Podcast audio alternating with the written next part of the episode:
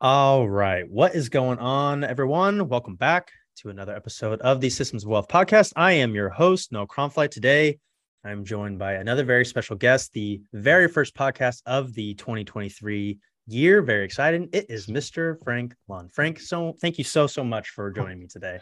Thank you, Noah, and Happy New Year. Thank you, sir. You as well. Yeah, from the jump here, I just wanted to say thank you. It's been a real, real pleasure just to get to know you, to talk a little bit. I mean, um, you know, it's cool. Like our connection came from really posting like the Systems of Wealth podcast. So like this is one of my very first like real, almost like I don't want to call it like ROI, but like a cool, real, like something that I can like point at and be like, look at this cool relationship that came out of like me yes. just posting and doing this. And so, yeah, it's it's a real, real just joy for me mm-hmm. to get to know you, to have a you know a good amount of time just for us to wrap and talk because we haven't had this type of opportunity yet. And you and I share such a like a similar passion and almost like belief and values and almost like ethos around finance and our sort of you know mission that drives us around wanting to help entrepreneurs around the financial world so again thank you for you know this relationship and thank you so much for being on today oh it's my pleasure and we we have to give uh, Cuyler Marshall props Certainly. for uh, for making the connection and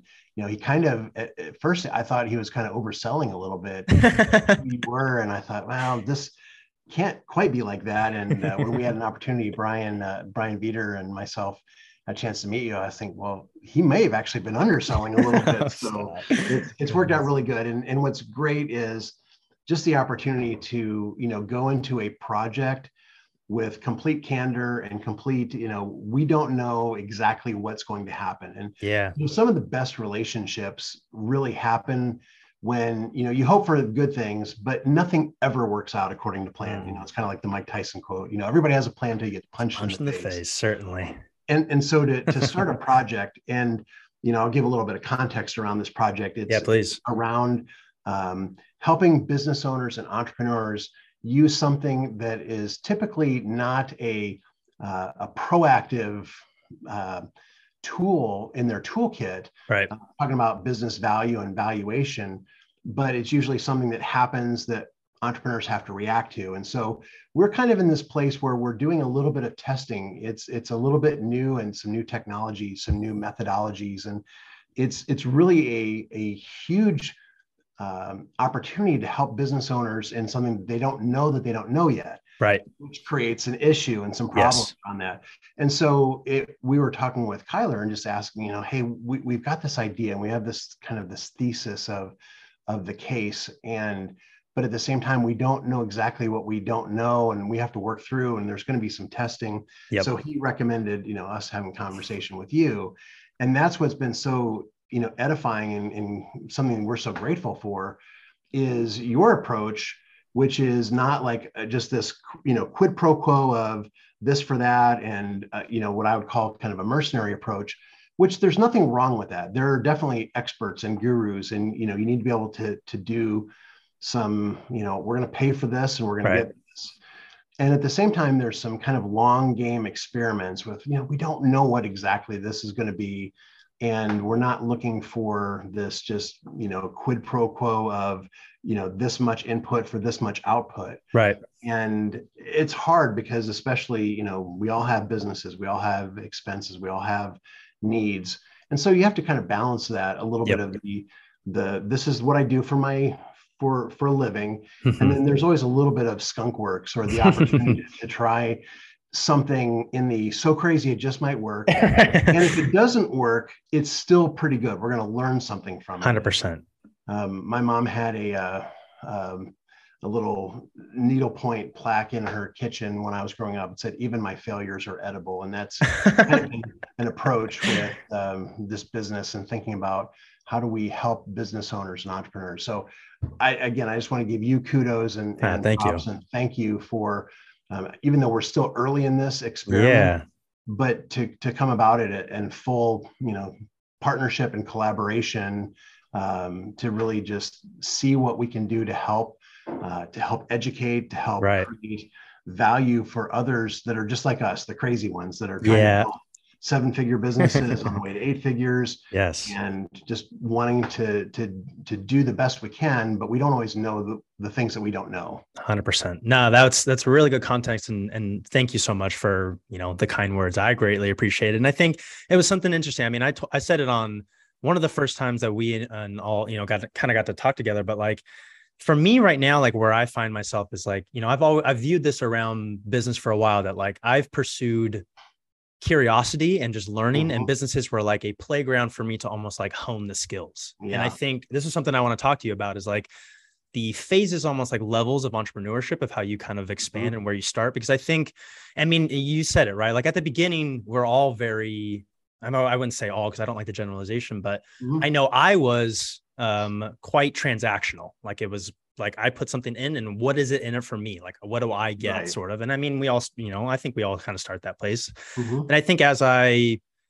um, had, I wouldn't even say like got more success or matured. I just had more experience that like I started to sort of, I think personally I transformed and professionally I went into like, how can I help clients transform right. their business and think in a very long-term time horizon and playing mm-hmm. games with long-term people like we always talked about and i always felt like i almost like um what's the word like attracted you guys like into right. my life like you know like i manifested this relationship of like because you guys you came to me with like something that i've been thinking about a lot lately which just is acquisition and business valuation and and mm-hmm. playing at that level because i just don't quite have that experience yet around people that love and want to speak the language of like finance and money and how it plays mm-hmm. a role in just financial education for entrepreneurs.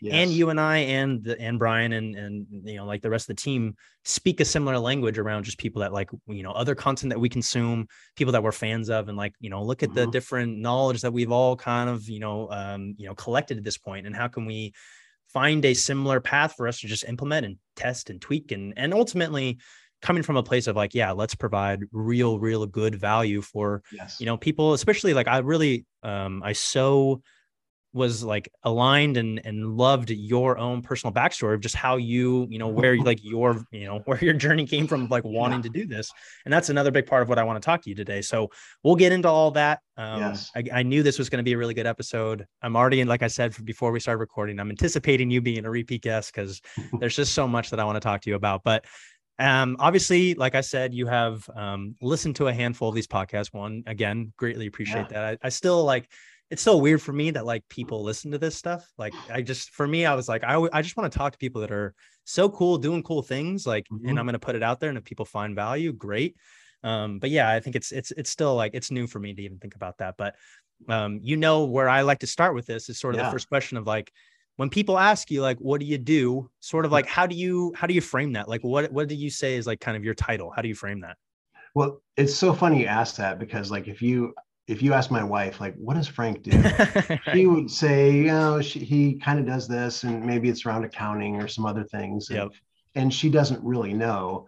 And uh, clarity is not always my my skill set. I'm i'm like a big big idea guy. Yep. And so sometimes that's my biggest challenge. That's my kryptonite is how do I take the simple things and or the complex and make it simple. Mm, right. Now I, I, can do that for other people. I just have a hard time doing mm. it for myself. Yep. So I think for me right now, looking at Kahuna Business Group as it currently is, it's about empowering exponential entrepreneurship.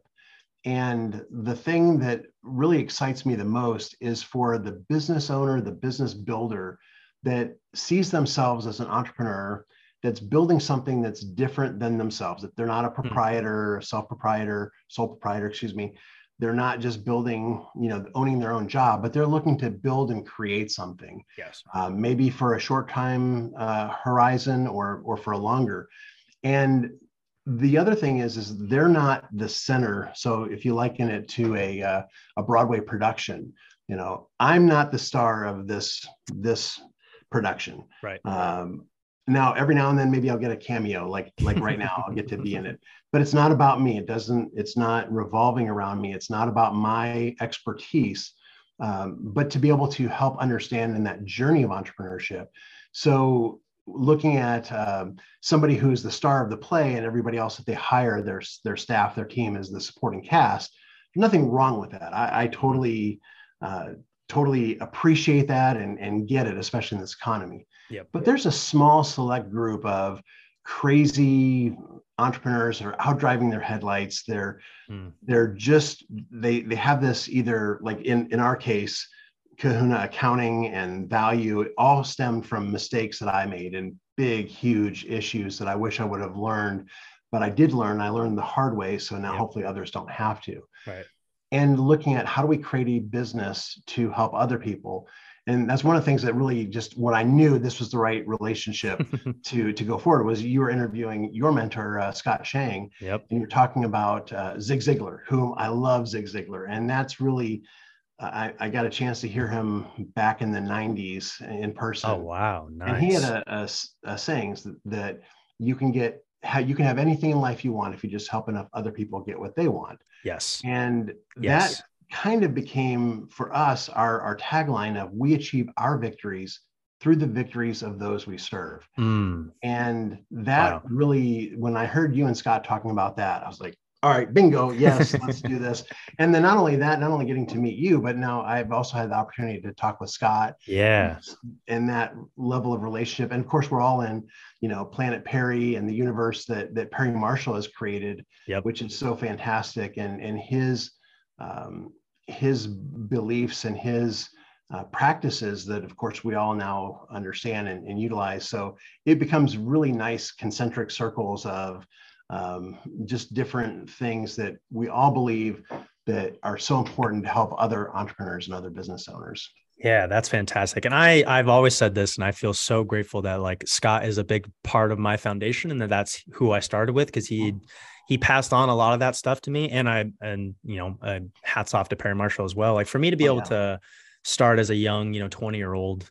Learning the foundations from yeah from yeah. and like not have to get a decade into my career and then be like oh my goodness like a lot of the stuff that I've, you know, believed and, you know, to be true, I don't have to go back and unlearn. I can start that from mm-hmm. a very just like seeing business in like a very real frame in a real sense. I think that's so valuable. But oh, on yeah. the frame of like, or on the thread of mentors and kind of going back to like how you got started in entrepreneurship, like where did, where did that come? Did you have an entrepreneur or a mentor that kind of got you started? Like, where did your entrepreneur journey sort of start? Well, mine was kind of like I've always been an entrepreneur. I've always okay. been decent at at selling, and a lot of it's just having ideas. And to be a good entrepreneur, I think we have to be just a little bit delusional, uh, self delusional. Uh, not to the point where we need to be institutionalized. Yep. But to the point where we don't always accept reality in the same yes. way, because otherwise we just wouldn't start. Right. I mean, the reality that's people, like presented to us. Exactly. Yes. So to be able to have an idea and kind of work through that, and I, I knew early on that I wanted to to be a business owner, to, to have my own business, and mm-hmm. um, this actually started the business that we're in currently started back in 1995. I was still okay. working um, in the convenience store industry and there was an opportunity to my big project that i was working with was off-premise atms okay. And so i started the business now. It started as uh, community merchant services inc. to be able to help business owners with credit cards because back okay. in 1995 or so a lot of businesses still didn't take credit cards. Right. So Goodness. we started that but i knew the atm thing was was starting to boil into a bigger opportunity. So for a couple years I kept my day job, mm-hmm. and this was a side hustle for me. And then in 1997, I was it was right to the point where I knew I had to make a choice, and so I I quit my um, at the time really good job, company car, all the other things, and I yeah. went full time into this business with wow. a couple of uh, business partners at the time. Okay, and I was kidding with our lawyer and said, you know, if this ATM thing works out, it could be the big Kahuna. so the name Kahuna he crossed off Nuco and wrote Kahuna. I love it. just stuck as a uh, as a brand, you know. So we had this uh, the the brand oh, that's rad. that came um, thinking about like the the wave crashing and yep. and it really just became about um, at the time it was your world your wave so mm. personal responsibility and opportunity and it just worked because in the ATM industry everything was kind of a three letter acronym something something ah. MS like merchant services right. IMS, UMS BMS yeah of course. And so for Kahuna it just stood out. And then going to different trade shows across the country and getting to meet people and it's like hey it's the Kahuna guys. And the brand s- stood out and we were able to build that. And, and in a creative way to build the business around a um, an opportunity for just joint ventures. And so we were mm-hmm. able to partner with the different manufacturers and the different um, vendors in the equipment space and the processing space, the vault cash, and then be able to take those deals and opportunities and work with a very fragmented group of distributors and um, and sales organizations, independent sales organizations, and be able to create a value add for both of those groups wow. and just kind of be in the middle. Yeah. And we built that to um, about a you know 23 24 million dollar revenue business so goodness gracious frank oh my gosh it, it, was it was a rising tide lifts all surfboards it was a great time um, but the things I, I made two wow. really key errors yeah um, or you know, unforced errors i mean I think a lot of things went really well, but there were two things that I, I if I was going to go back and coach my younger self, yep, it was it would be one accounting, which is not my forte. Accounting was not my my love, bookkeeping, right. accounting. Yep, but accounting has a ton of power in it if you can use it for forward-looking dynamic guidance.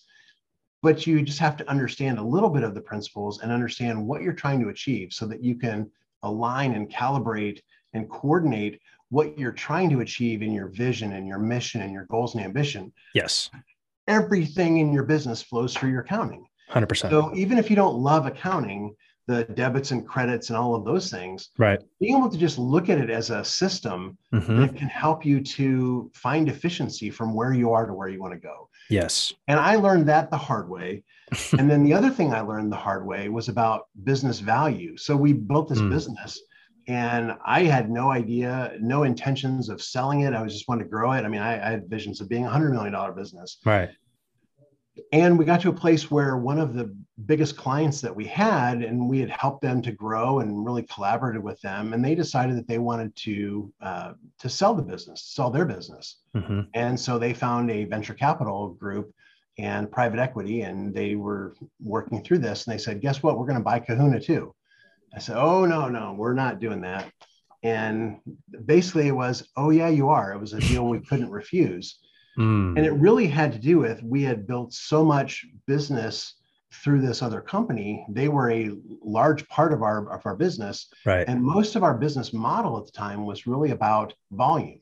So if they left, our volume would have reduced and it would have created kind of a catastrophic series of events. Right. So they were right. We ended up having to sell. Interesting. And it was a nice, I mean, it was a good seven figure exit. Of course.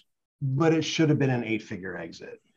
Um, and there were a lot of things that I learned the hard way because by the time we knew that we were going to have to sell, then we ended up getting a valuation. It was it cost us, you know, almost twelve to fifteen thousand dollars to get that. Goodness. But what was worse was once we had it, there was no time to do anything. No right. time to, it was like locked in amber. Right. So, wow. The thing that I learned, and of course, this was back in 2010, 2011. Okay. A lot of things have changed in the last several years with technology. Right. And so, as we, after we sold that business, we decided to really retool our business to provide uh, accounting and other business services. Not so much again about the mechanics of being and doing accounting, right? But to help organize and execute accounting to be dynamic guidance to where the, the business owner the entrepreneur wants to go. Yes. And then a big part of that really was about value and looking at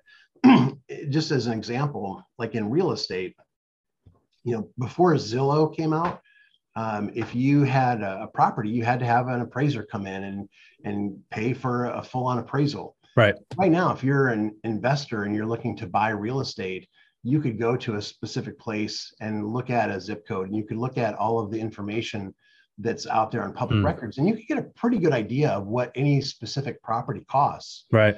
based on again the market data and things like that. Well there's a lot of the same things that were, are available now related to a uh, to business value. And so again most business valuations in the past were very expensive. It was very bureaucratic and it was very much reactive you know mm-hmm. something happens. I need to buy your business. You're getting a divorce. You're getting married. You're you're bringing a partner in. You're taking a partner out. You're recapitalizing. And all of those things you know could be the impetus for getting a valuation right. But it's very rarely done to say you know how do we take this business? And the the really key like secret thing about value is in a lot of ways it's kind of like the like in the lord of the rings the one ring to rule them all mm. because to to really take the value of a business and to maximize it to the to the utmost mm-hmm. you have to do all of the things that you would normally need to do to improve the business in a way yes. that's going to give you the maximum value for that right so in a way it's kind of like a if you understood you know what is the value today what's the value potential and what do i need to do to maximize that value well to maximize the value you're going to do everything else that's going to maximize the intrinsic value for you as the as the current owner. Yes. That's the other thing is oh, that's beautiful. whether you're looking at somebody else to buy it you're buying your own business. Hmm. you know, hmm. every day you don't sell it wow. you, you own it. You're buying oh it. i love that. And so how do you maximize? You're going to own it so you know it's funny because like we're in a we have a commercial real estate building that we're in we own the building we lease it yep and every now and then you kind of think about oh my gosh, buildings, you know, any type of buildings have headaches and they're, you know, this happens or that happens. Right. Maybe we should just sell it and then we don't have to deal with it.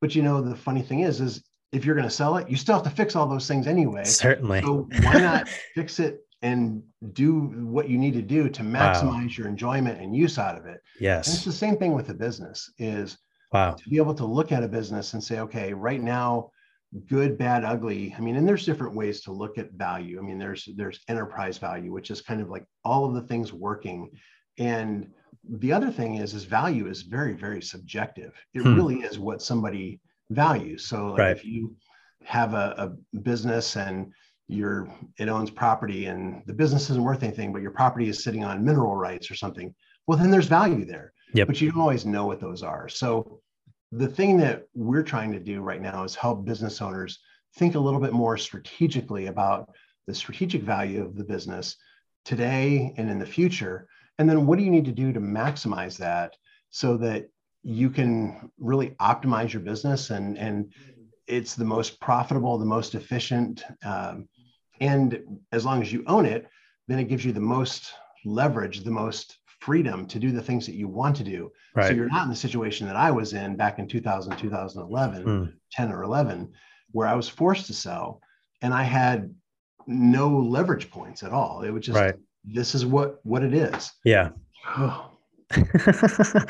wow. That's, that was fantastic. Seriously, Frank. And there was so much that you touched on just now that I want to go back. Like the, I mean, that was a big part of like my own personal motivation around systems of wealth was mm-hmm like how from a professional standpoint but also personally like how money plays a role in how we almost just like perceive life and the decisions we make like i've always felt like money affects the jobs we take where we live mm-hmm. the people like we marry like i mean that's a really big financial decision like where we travel how we travel the food we eat the gyms we go to the people that we interact like all that stuff. And then that's just like personally but then how it affects us as a professionals too like because entrepreneurship like we get into this because i mean you said it right? Like you notice an issue or you're dealing with your own personal issue or problem oh, or yeah. you see it in the marketplace and then you're like all right i'm going to solve this.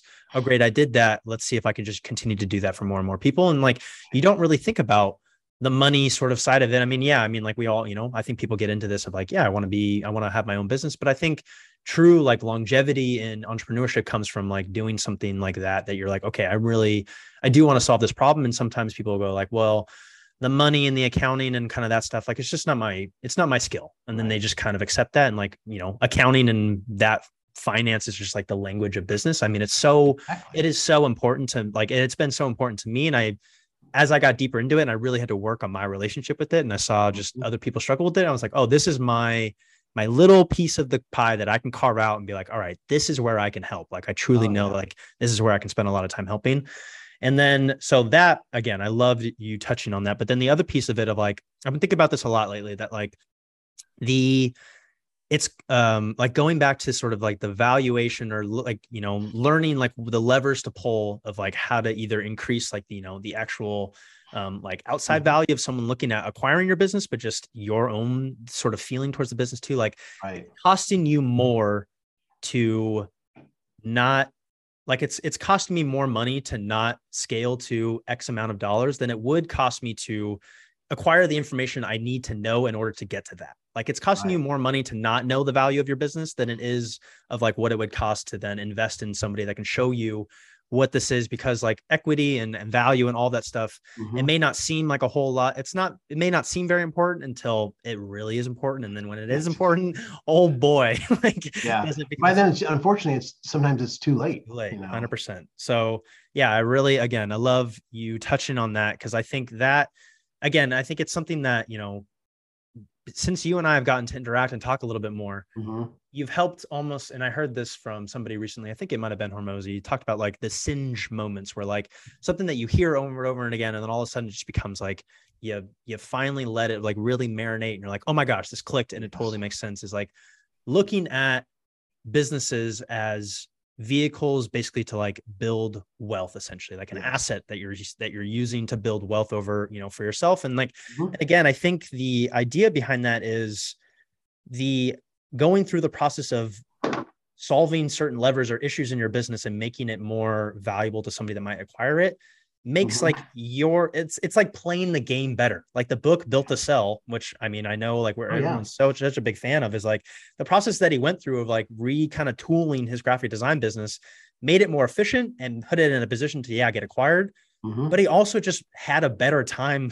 running the business yeah and just enjoyed it more and i was like oh that's that's so like the the marrying of the two of like i am building this asset that you know somebody would want to acquire and possibly sell someday or, or yeah that i would want to sell but also then just playing the game of business mm-hmm. better at a higher level at you know more velocity at a better clip bringing in you know hiring team members and all that stuff and just playing at a higher level i loved just that that you know the oh, connection yeah. between the two i think that's such a such a powerful you know concept for somebody just to really understand oh and you you are so right on the money um, because the one thing that a lot of times business owners entrepreneurs even just high high income people forget is affluence does not equal wealth hmm. um, in a lot of cases uh, affluence can be a huge detractor of wealth yeah and so when you look yeah. at your business as an asset that that creates um, both current income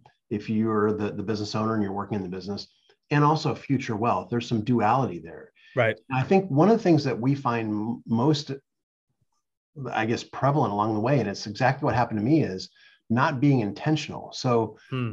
there are a lot of questions in a discovery process to understand and understand about yourself and your business and whether you have partners. Um, and there's no right or wrong answer. And it's it's not a, you know, this is good, this is bad. But if you don't know, then you're just drifting. And instead of drifting, we want to be able to help people design and be intentional. Yeah. So even just understanding like what is my time horizon? Right. Do I have a desire to exit or do I just have a desire to maximize it so that whenever I do, I have options or potential?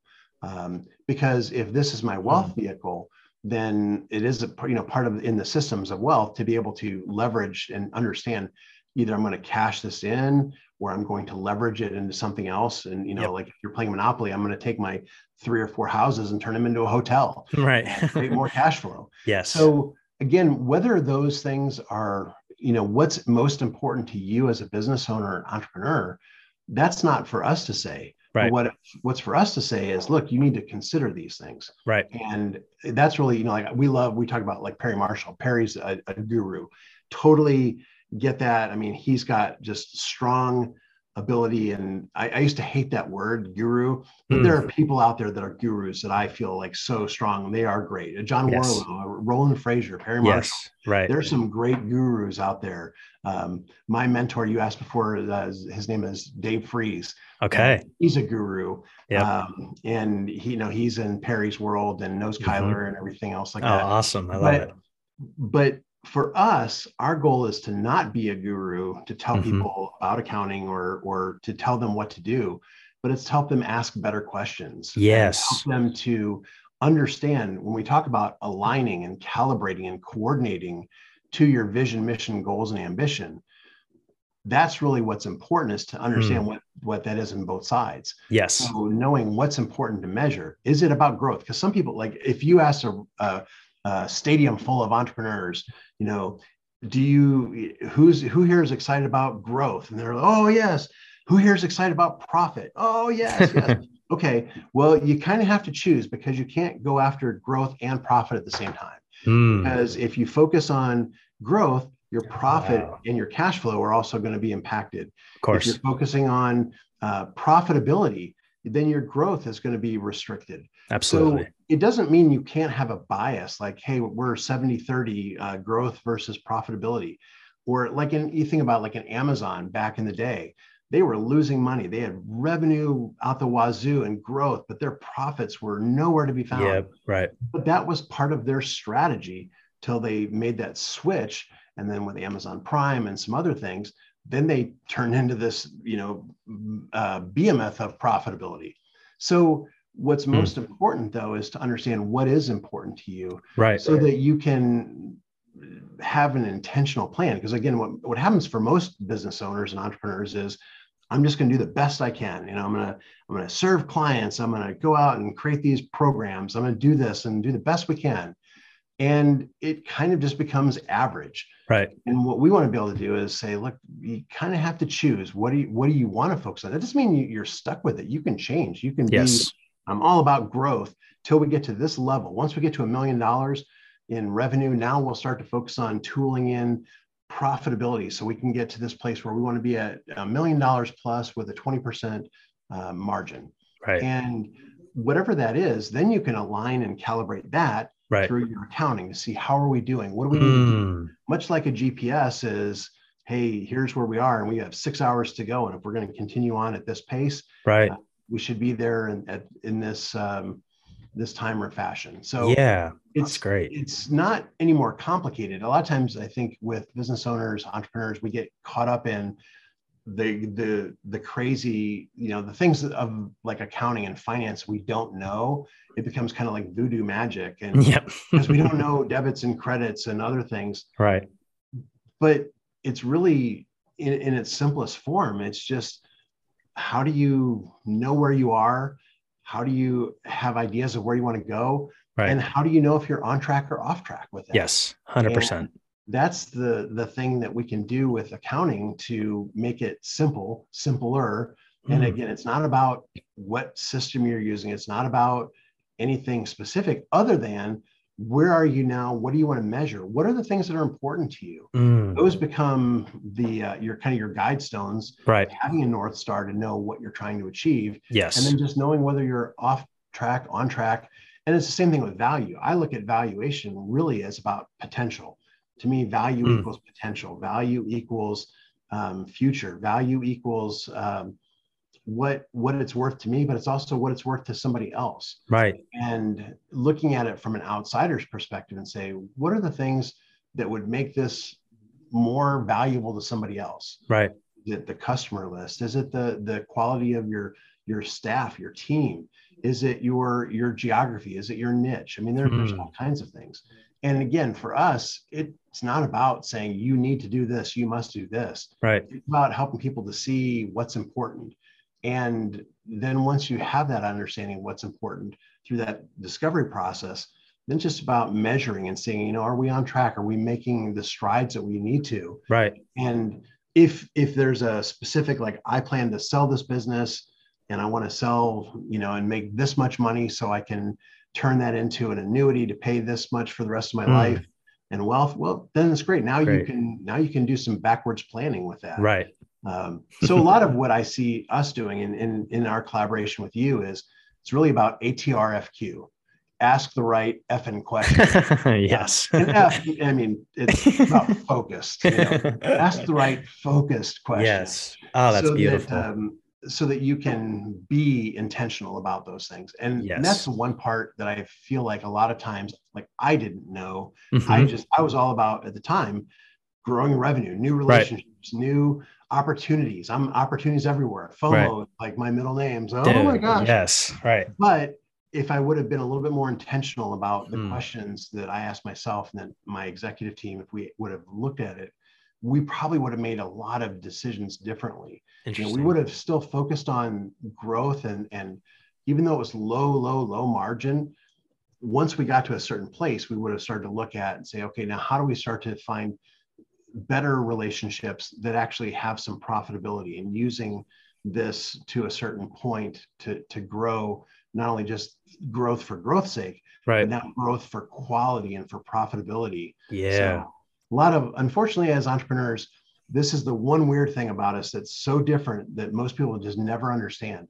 But most people most businesses and most executives they strive to get to that level of competence where i got this now i'm here i got this but as business owners as entrepreneurs not business owners as entrepreneurs we strive to get to that level of, of competence and understanding and then we purposefully move ourselves right out.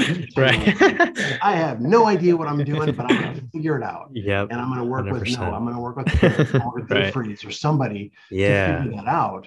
And that's what's unique about us is we're not afraid to put ourselves into, you know, because a lot of times for most um, traditional business owners, it's ready, ready, ready, aim, aim, ready, ready, ready, ready, and eventually fire for some of us, it's like fire. Okay, now you aim a little bit and get ready. Yeah.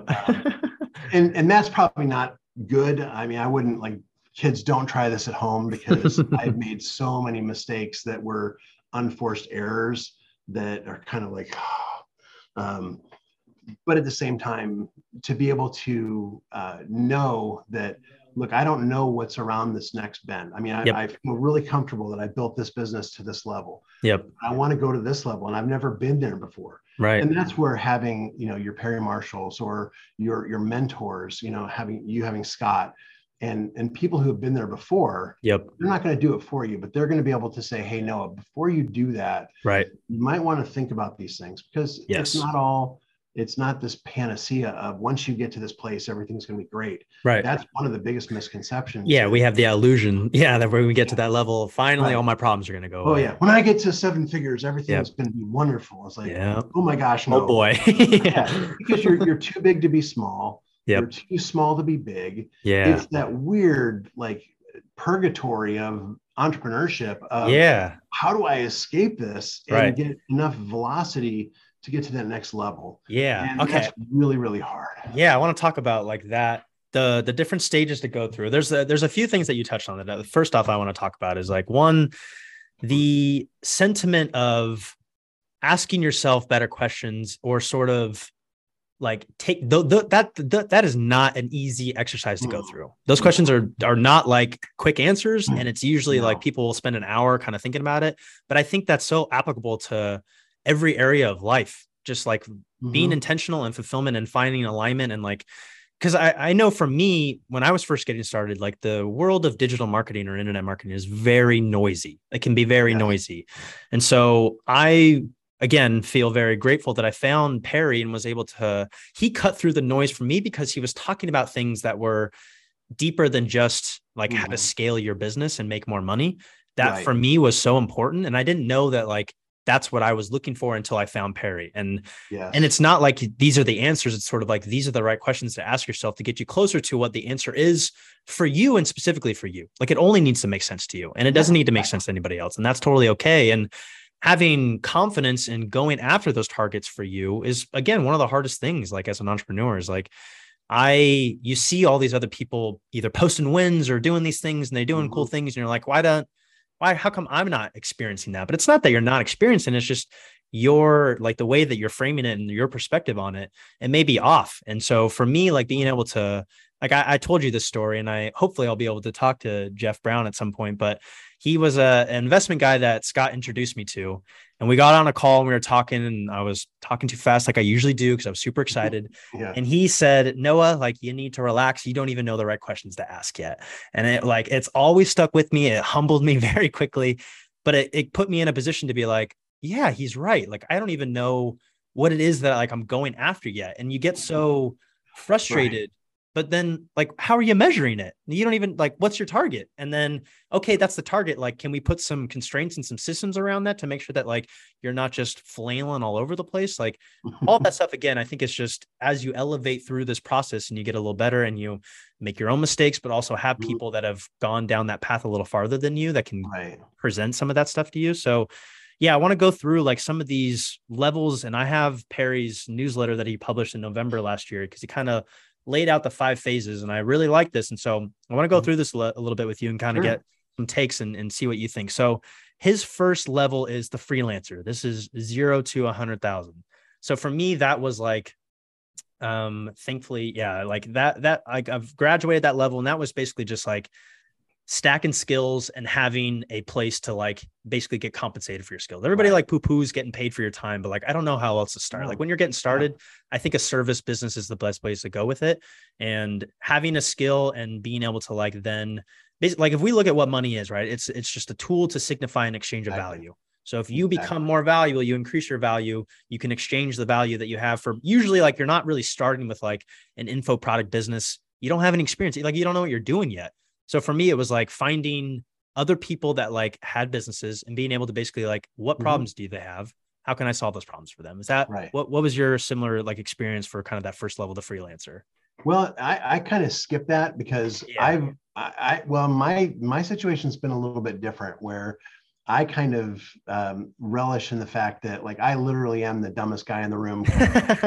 and when we started our ATM business, everybody learned you know how to be a technician and was really good about being a technician. yeah, right. And I I did everything I could to avoid that because I didn't want to be locked into that. I wanted to be able to be a little bit outside. Yep. So when we f- started our business, um, my my focus was to be the visionary, Mm, um, and th- this was a little bit before. Again, this was back kind of in the '90s. So a lot of things have come about now with EOS and vision and other things. And visionary is one of those weird words where it kind of sounds arrogant, and I don't mean it that way at all. Mm. Because for all my my good visionary, I'm really good at seeing, um, extrapolating out and seeing things that most people can't see right. But I also have the failings that people that are really good at doing the incremental pieces. Like I'm a really good starter and not a great finisher. So I've had to learn a lot of skills there. So I kind of skipped the freelance part because I was never trading my services in that way. Interesting. Um, I guess that's probably when I kept my my job. Yeah. I was doing different things, but I was still Essentially that. Yeah. how to iterate this business. Oh, that that totally makes sense. Yeah. Okay. I like that. The next step that he has, or the next phase, is the bootstrapper. This is 100k to 250k, and that's kind of where I find myself right now. Is sort Mhm. of like I have this, you know, a portfolio of clients. I have a good service. I've stacked some skills now. I kind of know what I'm doing, and like this, where like you kind of hit that. Where I hit my ceiling was like, okay, I can only scale my time so much. I can only trade Right. me so much. So I kind of find myself in this sort of productizing a service around, you know, I like this. Like I think being a sort of you know solo consultant kind of in this in this arena or in this level is nice because you have some monetization methods of like either you know you can have like a flat retainer fee you can do kind of a one-off project fee like if i do a landing page or a funnel i can charge a one-off but i also kind of got into the like revenue share equity kind of piece of like okay now that as you know as a business grows there's incentive for me to look deeper into you know solving their you know real problems and really focusing my time on the revenue generating activities so like that's kind of where I find myself right now. And then I know the next level that he has beyond this is the entrepreneur. So that's 250K to a Mhm. million. And really the advice that he talks about in this is sort of like, okay, at this point, you have some USP, you have some product market fit, but really becomes like systematizing and putting a team together. And I know that's something that I, I'm, that is a skill that I have. I know that that's a big part of my next step. And I feel like I'm aware of it. So like I know why I'm not breaking, you know, through like the revenue marks because like I know what it is that's holding me back. So it's fun. I can point at it and be like, oh, it's Mhm. team building and it's finding good personnel and sort of, you know, building like operations around me and rather than just being like, oh, I'm going to be the one to do it all. So I know that like that's there for me. But what was your experience with like hiring and building out a team and sort of like letting go of control almost in a sense? that's that's the fun part for me. Okay. Now, it's a little bit weird because I've, I guess, you know, the arc of my career in in entrepreneurship is I've been at the, you know, the the less than a million. I've been the a million to 10 million. I've been 10 to 20. I've been down, you know, sold off businesses. Right. And you know, I've had I've had seven figure exits and I've had like exits where I've had to pay people, you know. so it's um it's it's messy and the funny thing is you were talking about bootstrap to 250 i'm thinking wow you know we're where we are right now, we're bootstrapping again, even at a million dollars and and going back through some of these phases. Yeah. Like, oh my gosh. um, but but really the organizing and executing around a vision is what's really exciting. And mm. I think sometimes we get into this preconceived notion of what it needs to look like.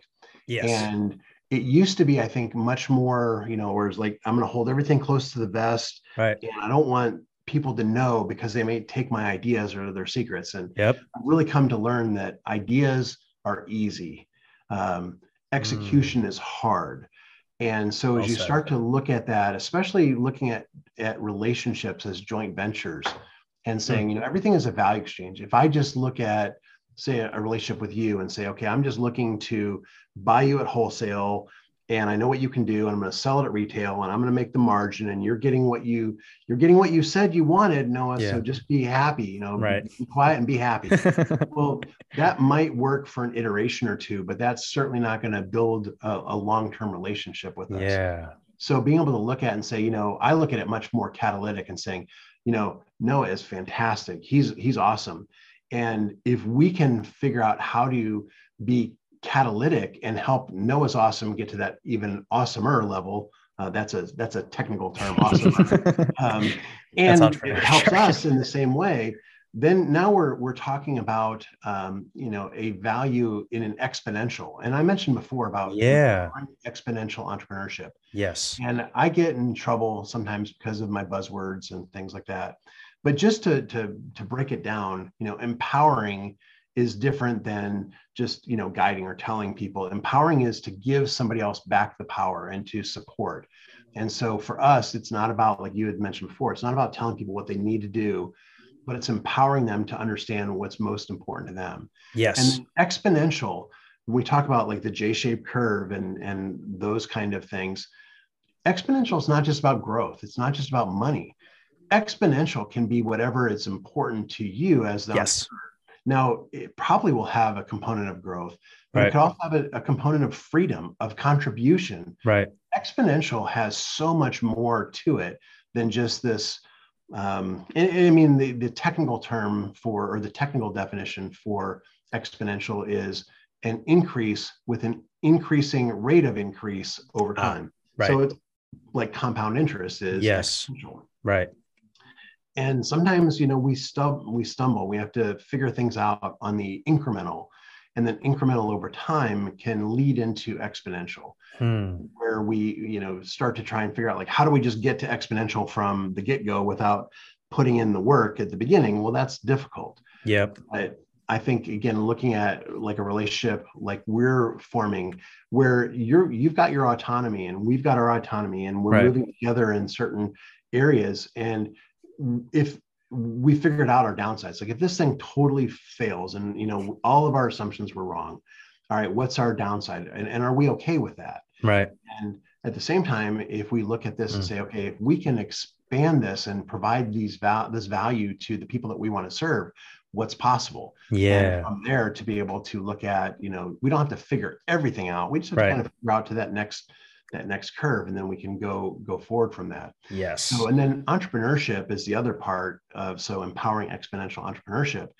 Not everybody's wired to be an, an entrepreneur. Some people find themselves to be more um, more traditional. Some people feel like you know i'm not an entrepreneur but i can be entrepreneurial. Mm-hmm. and that's another word that I, I, think is a little bit loaded where not everybody is that natural born entrepreneur and the archetype of you know when you say the word entrepreneur who do you think of and mm-hmm. for some it might be a steve jobs or it might be a, uh, an elon musk or something of course. like that yep but it's different and so if i say you know hey noah you know do you feel like you're an entrepreneur or entrepreneurial mm-hmm. and if so you know tell me how you're what's important to you maybe a little bit different than what's important to me but that doesn't yes. either of our feelings right just kind of a, a definitional piece of understanding of hey in this game of business right it has a lot of the same rules and that's back to the language of accounting the language mm-hmm. of finance how do we understand and and really if we want more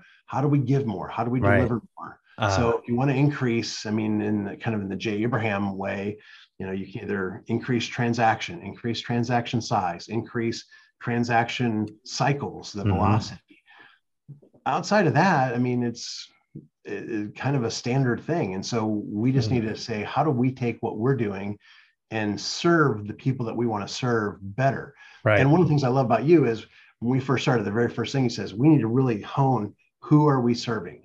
Because if you try to serve everybody, even though everybody I think needs what we have, right we're not going to do a good service to the people that we know we can serve because we're yeah. going to speak the language that that they really need to hear. Yeah, that's awesome. I want to actually touch on that a little bit. I think this is like cool learning for anybody that's like watching this right now and it's like it's fun for me to go through this discovery process with you guys of almost like it's cool to mm-hmm. document this. Like this is what yeah. we're working on, this is what we're doing right now. So the process that I'm taking them through is sort of the discovery of first and foremost like honing like you just said, who it is that we're serving, like that avatar. Right. And and the whole point of that is really to again identify problems, like you know, solving problems like a need in the marketplace, but it's really coming down to like instead of us making assumptions into what they think what we think that they want like let's mm-hmm. really understand what it is and then serve them and just give them what they want what they're already you know sort of looking for like that's the whole point so it starts with like the offer, you know, the avatar sort of discovery and offer creation. You guys, I think, have a really, really yeah. solid offer, and we're sort of, you know, experimenting that or at least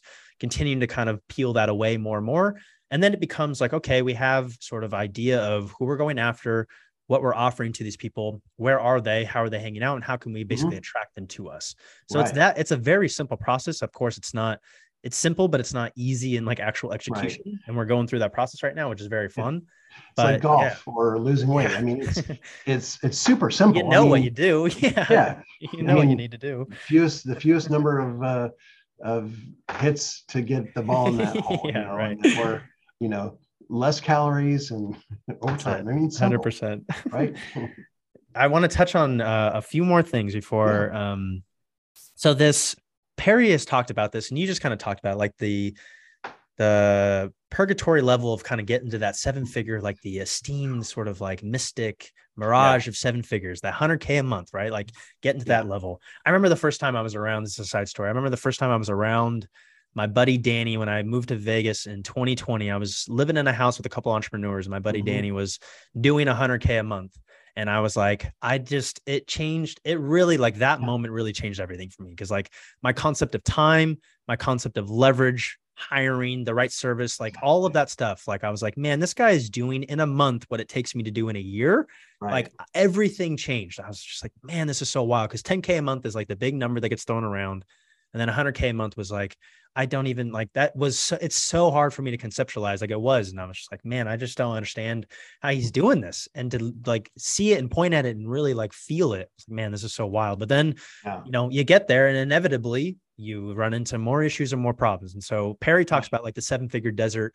And for me, it was really interesting to think about like the multiple that a business gets at a seven figure kind of run rate, right? Like right. the one to sort of five million, like the multiple that you can get on that compared to what you can get on a $10 million business is exactly. massive. When I like, that's not probably like, it, it, we don't even have like the word to describe the discrepancy yeah. between how big that possibly is.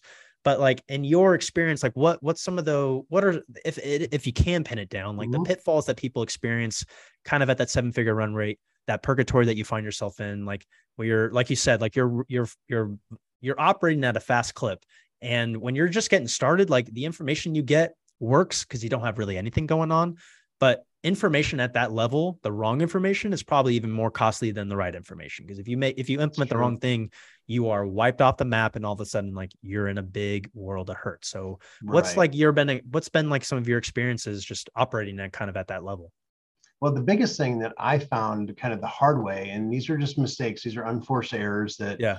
you tend to make, is you you tend to over um, rely on on buying things or expenses and you don't mm-hmm. really keep those in check because when you know when you're first starting out and you're bootstrapping and you know you've got a credit card or something right. it's like okay I'm going to do this. and then once you start to have revenue coming in, it's kind of like the consumer side where they start making, you know, when you're, which is a bad thing. But like when they start talking, you start hearing uh, car commercials where it doesn't say this is thirty thousand dollars a year. They say it's only twenty-seven, you know, two hundred seventy-eight dollars a month for yeah, so and so months. and you start thinking about it from a cash flow perspective, and and that makes sense but you know when you think about it and i'm guilty of this so mm-hmm. i mean i just want to be flat out candid that i'm i am learning this the hard way as well but for a dollar of expense let's say if you're at a 20% margin you have to make five dollars to be able to have that one dollar yep. so if you save a dollar that's five dollars you don't have to make and what happens mm. when you first kind of get to that run rate of you know, now we're a million dollar business and, you know, we're going, I'm going to hire somebody, I'm going to hire these things, I'm going to do this. Well, you, you add an employee that you really don't need or you're not quite ready for. Hmm. And that becomes essentially a, um, a, a, real uh, restriction for what you can do and it, and it hampers cash flow. And I think I've found this, and it's so much easier for me to look at somebody else's business than it is to do it for myself. And right now it's like, oh my gosh, why do I do this? You know, so whether it's a subscription or other things, and not really question it, you just yeah. get a, a momentum of of expenses. Right. And then you start to, for a minute, you start to think like, maybe I'm smart. Maybe we've made it. Maybe I'm, and, and not to, not to like beat yourself up and, you know, whip yourself and everything else, but to have a little bit of that clarity moment and say, okay, do I really need this? And what's really important and is this going to help me yes. achieve the things that are most important to achieve? Right. And i'm i'm finding like there are times now where like okay i should have been able to do this better for myself. Now i have to do it. It's hard. Um, but that's that place where as you get to the seven figures you feel like okay when i get there it's going to be so much better because we're going to have money flowing and right. you do have a velocity of cash flow which is good but that can also really easily cover uh, error, cover some flaws in your thinking, cover some um, some chinks in your business plan or your business model. Yes. And so it's kind of like the plate spinning. It's all good, right? Or or musical chairs until the music stops. realize, oh, oh wow, boy, think about that. Yeah. So, oh, that's great. Because I like that too. Because again, it go, it goes back to sort of what you're talking about of like starting almost like you know the Stephen the Stephen Covey you know sort of seven habits of highly successful people like starting yeah. with the end in mind like if you exactly. if you have like that what your like target is then like you know how to build to that a little bit better and like you right. you're not running into like those types of you know those same sort of issues and I guess like the for me being you know still I'm turning 26 in a month right so like me being very young in my entrepreneur career something that I want to tell people that are, you know, either playing at my level or just, you know, hopefully mm-hmm. this is one of those moments where you hear it and it clicks is like the things that got me to 10K a month are not going to be the things that get me to 100K a month. They're not going right. to be the things that get me to a million a month. Like those are different levels and it requires yeah. you to have different inputs, different leverage, different skills. You just play the game differently. You have to look at things differently. If yeah. I could go back and tell my younger self that same sort of thing, because like brute force got me to 10k a month of just yeah. all out full clip and now in order for me to like quote unquote scale but again i think mm-hmm. defining for me now like a big part of last year was sort of like well what is it that i actually want to do what do i want to spend my time on like how do i what do i want my life actually to look like and right. in pursuing those questions i found a little bit more harmony and alignment and fulfillment and sort of what i was looking at my business and it also mm-hmm. allowed me to point at what is it that's holding me back? And I knew that right. was like, oh, okay, it's well, like sales and marketing, working on products, hiring a team, all that stuff. And I was like, okay, now that I know sort of what's holding me back, I can go to work on fixing sort of like my my my own issues or my own errors and and how I'm thinking about things too. So right. again, very very important. The last question I want to end with here how and again i'm going to have to have you back on because we didn't even get to talk about like your personal like philosophy and values and i'm sure there's like books and reading like there's so much that i want to talk to you about still and anybody that's listening obviously you guys can tell why i vibe with frank so much and he's just going to be i know there's going to be such a fun partnership but i want to leave you with this question or ask you this question like how do you not even necessarily in a business sense but almost like personally too like how do you mm-hmm. define mm-hmm. wealth when you hear the word oh, wealth right how do you define that? Well, that is a great question because that was one of the things that I learned early on. Um, I, I, don't know if I have it right behind me, but I have like The Millionaire Next Door and some of the other books. And of course, I'm I'm a big believer in wealth over affluence. I mentioned that earlier because yep. unfortunately, a lot of people get caught up in affluence. How much money do I make? Things like that. And you know, what's funny is you can be poor at a million dollars a year. And I know people have, would have a hard time believing that, but if you do, just think about some of these music uh, people or you know TV stars. You know, they could be making a million dollars a year and yep. actually be poor. Yep. Because with that, you can get yourself into debt. You can do other things. Yep. But you can also, you know, you could be making ten thousand dollars a year, and which for m- most people that would be below poverty, and you could actually be wealthy, be able to have assets that that produce for you. So the the key for me about wealth versus affluence and, and looking at wealth is about having assets that can produce and yes. being able to do something once and then that can create additional um, additional cash flow or additional revenue yes and it doesn't have to be a big home run like i'm going to do this and it's a i just made a million dollars it could be something where i'm able to um, just buy a little bit of this asset or to be able to save or to be able to have something and it's about having your lifestyle in a way that hmm. you don't have to be i mean unfortunately like if you're uh, you use the term like for um, um, people who are six figure people or you know high six figures that have to have the six figure car and the yep. six figure country club right. and the six figure you know house which is actually a seven figure house. And all of those things man it just is so wealth depleting. Yeah. And they're not really important. Wow. no i mean there there are some exceptions and i'm not i don't mean to judge because there may right. be reasons for that. Right. But for people who just look to say, I want to be able to um, take care of my family and I want to be able to do things in a way that the, what I have now is going to be able to produce more and creating that compound interest of success. Yes. Versus the compound interest of failure, right. which is depleting. And it's just, it's really a mindset. There's a, a 100% before, a great book called The Millionaire Next Door by Thomas Stanley. And it, it, essentially says there are people who you would never ever know they're millionaires because mm-hmm. they don't live lives like that. Yeah, they may favorite. have wealth or a waste business and something boring a truck, right? Secondhand, and it's like they're boring. Yeah, I love boring. um, yes, because uh, that's great. It doesn't take you know when I have a downfall or a, a, a not downfall, a downturn in the economy. Yep, it's much easier to support a life that's not affluence based. Yes. So, I think that's one of the things with your systems of wealth. That's one of the things I really loved is being able to help people. Business owners, entrepreneurs, inside entrepreneurs, you know, entrepreneurs. Yep. How do we help people? And the, the number one thing you can do is get rid of debt. Debt is bad, especially personal debt. I mean, Bingo. I use debt for for leverage. That's the only place right. like where I look at uh, Dave Ramsey and, and I disagree is I believe debt is valuable for business. It's it's a tool for me. 100% for most people that I know. Yes. But personal debt, debt that you know, I'm going to buy something that I want now, but I don't have money for, right. and I'm going to do it over time through Affirm or one of these companies.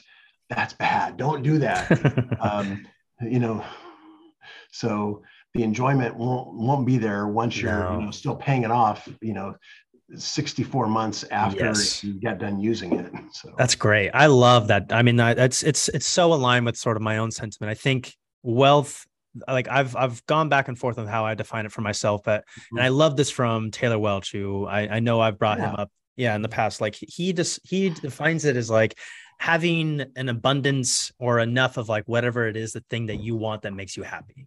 And yeah. I think that's so simple. It's like if you want a lot of time with your family, if you want to have space to go on vacation or go travel, or if you want to go, I want to be able to have like for me, like my wealth that I like achieved or like felt recently was like, I want to have Wednesdays where I don't take phone calls and I can go to a coffee shop and work on a Wednesday afternoon. Like that is beautiful to me.